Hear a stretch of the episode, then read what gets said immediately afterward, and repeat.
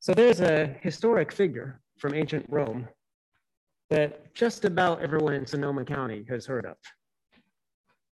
We hear about him usually about this time of year, although this year it's been delayed until April. His name is Pliny the Younger, or uh, Pliny if you say it the way the beer folks say it. The historians and Latin scholars tend to say Pliny, but around here we tend to say Pliny the Younger in honor of our award-winning local brew. However you like to pronounce it, he was a real person. He was a Roman aristocrat who served as governor of a province in what's now Turkey around the year 100. So about 70 years after the time of Jesus.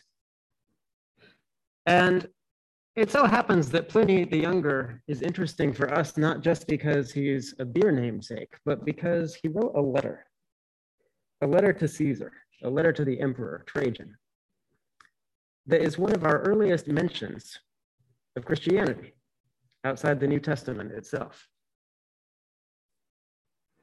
So Pliny, serving as governor, wants to check in with Caesar to be sure he's doing the right thing when people are accused of being Christians and brought into his court. And he writes, when people are denounced to me as Christians, first I interrogate them. If they confess that they are Christians, I threaten them with punishment and ask a second and a third time. And if they persist in saying that they are Christians, I have had them executed. For after all, whatever it may be that they really believe, their stubbornness and obstinacy certainly deserve to be punished. He was not a soft man, this Pliny the Younger. Later in the letter, he, try, he writes about how he tried to find out what Christians did in their mysterious gatherings. He says, I felt it even more necessary to learn the truth, so I tortured two female slaves, whom these Christians call deacons. And he goes on to write about their gatherings and the hymns that they sung to Christ and so on. And it's a fascinating letter to read because, on the one hand, this is one of the most civilized people of his day. He writes with elegance and polish. And yet there's a casual cruelty to the letter. He thinks nothing of executing and torturing these people. And after all, from his perspective, why should he? These aren't people of any rank or any particular importance in society. And so their suffering has little importance. Pliny's letter seems cruel to us today, perhaps because we have attitudes about human rights and dignity and the infinite value of every single human being, regardless of social class or status that simply would not have ever occurred to him or Caesar or almost anyone in most of his society, at least those who held power. There's an English historian named Tom Holland who recently wrote a book arguing that our modern ideas of rights and freedom and dignity owe a great deal to the rise of Christianity. He's not himself a Christian, He's simply a scholar interested in the history of ideas and how it came to be with these principles that would have seemed so startling and unnecessary throughout so much of human history. After all, it seems pretty clear that being rich is good, being poor is bad. Being powerful is good, being weak is bad. And being honorable is good, and being shamed is bad. Pliny and his fellow aristocrats are clear on that. And Tom Holland isn't the first to suggest that Christianity played a huge role in changing our ideas about the value of being weak, about the moral authority of suffering.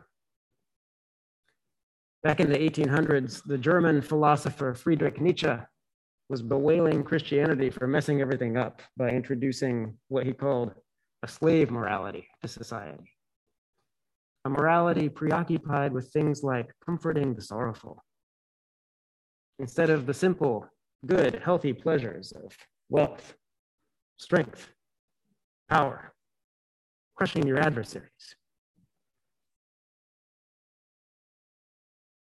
Today, in our passage from Luke's gospel, we get a short, profound summary of that morality that Nietzsche bemoaned and that Tom Holland seems to appreciate, and that Pliny would have simply found strange. This passage is called the Beatitudes. Beatitudes coming from a Latin word meaning blessings. And so this passage is the blessing passage. Blessed are you, says Jesus, if you're poor, if you're hungry, if you're weeping, if people hate you and shame you in my name. Blessed are you. That word that means blessed can also be translated as something like happy.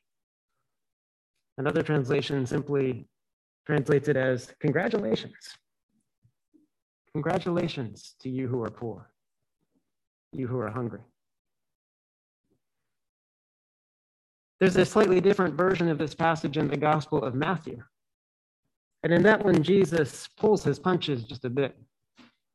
He says, Blessed are the poor in spirit, which, of course, plenty of people who are not poor in the slightest materially could maybe find a way to apply to themselves. But here in Luke, Jesus doesn't give, that, give us that option. He just says, Blessed are the poor.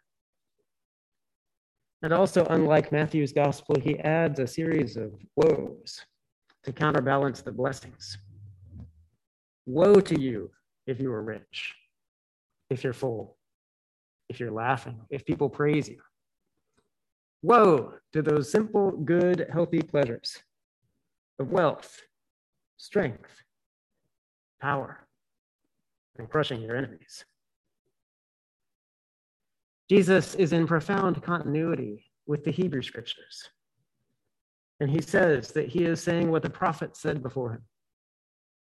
And going back before the prophets, he's in profound continuity with a God whose major action is freeing the people from slavery, freeing the Israelites from oppression in Egypt.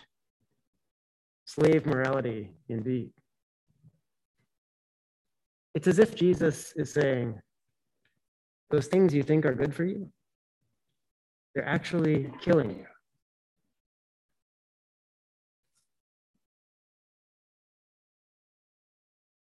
Now, back in the days of Pliny the Younger, the Romans had a sophisticated society. They had plumbing systems in their cities to give them fresh water. They drank a lot of wine. They used sophisticated medicines and cosmetics. All those things had something in common lead. Lead is a metal that can be worked wonderfully well to make pipes. It can be an ingredient in cosmetics and things to spread on your skin. And you can make a compound from powdered lead with molecules in wine that make it sweet. And so lead made life sweet in ancient Rome in many ways. Now, of course, lead can kill you. And so many of the things that many of the upper class in Pliny's day were enjoying were subtly working their ways into their systems. Some scholars have suggested that upper class Romans were affected by widespread lead poisoning. That may or may not be true, strictly speaking. But in a way, the Beatitudes are like that. These things that we as human beings think make life sweet the money, the plenty, the praise, those things we think are good for us might actually be killing us. So we need to hear Jesus' words in the Beatitudes and realize who they're meant for. The passage says Jesus is speaking to his disciples, to his own followers. And so today, these words also are for us. And among his disciples are those who are blessed and those who are receiving well. Certainly, here in our congregation, we have a wide range of income and other kinds of privilege. Some of us in our church have experienced what it's like to actually be physically hungry, to not know where your next meal might come from, to not have a safe place to sleep at the end of the day, and certainly to be looked down on by others. And if that describes some of what you are experiencing in your life today, hear these words of blessing from Jesus. They are meant for you. God has blessings for you. And there are others of us who have full pantries and maybe a rainy day fund set aside. We might have the ability to choose what to make for dinner tonight or whether to eat out. We might have houses that we own, safe ones, maybe even ones with extra bedrooms. And if any of that is true for us, then we are among the richest people in the world. How will those of us who have riches hear Jesus' words of woe today? How can we live faithfully, even as we are receiving our reward? How will we live with these things that might be killing us? Now, it's not that we should romanticize poverty. One thing about that ancient morality that is true and always has been is that poverty is bad and plenty is good. The earth and the fullness thereof are the Lord's. God is the creator of all good things, food and plenty. And so the problem is not with the riches and the food and the good things themselves, but with the ways that they are spread around.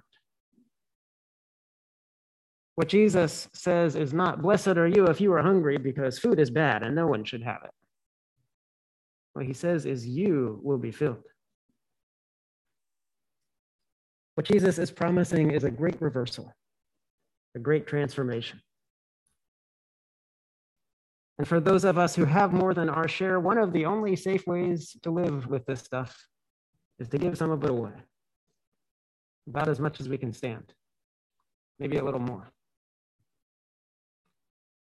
Jesus is promising that there is a future where God's abundance is shared fairly and where everyone has enough. And that vision can be scary or can be beautiful, depending partly on where we stand. But it is God's future. And it's a future where there is abundance for all.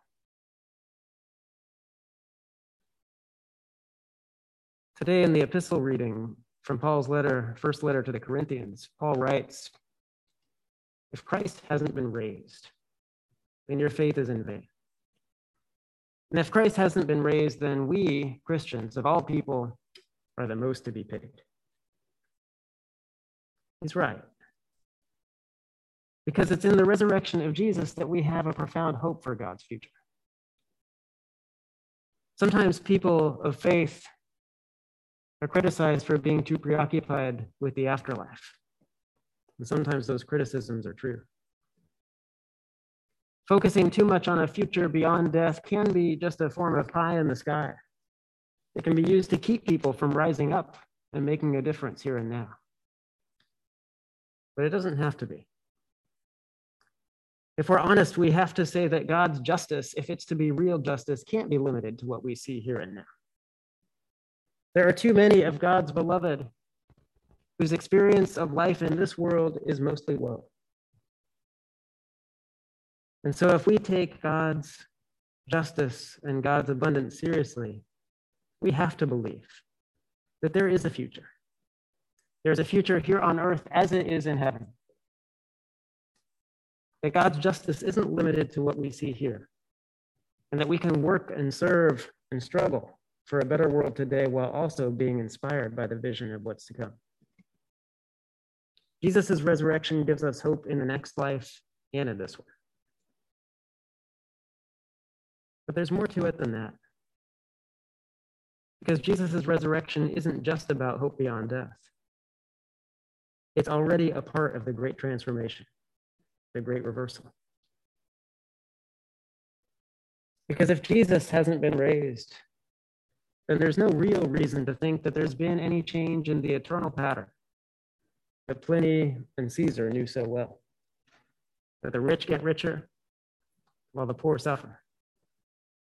Jesus, the itinerant peasant from Galilee, goes to the cross, while Pontius Pilate has a glass of wine and goes to his bedchamber. But if Jesus has been raised, if Jesus, who became poor for us, who was hungry and shamed by all, if that Jesus is at God's right hand, then that's a sign that the great transformation has begun.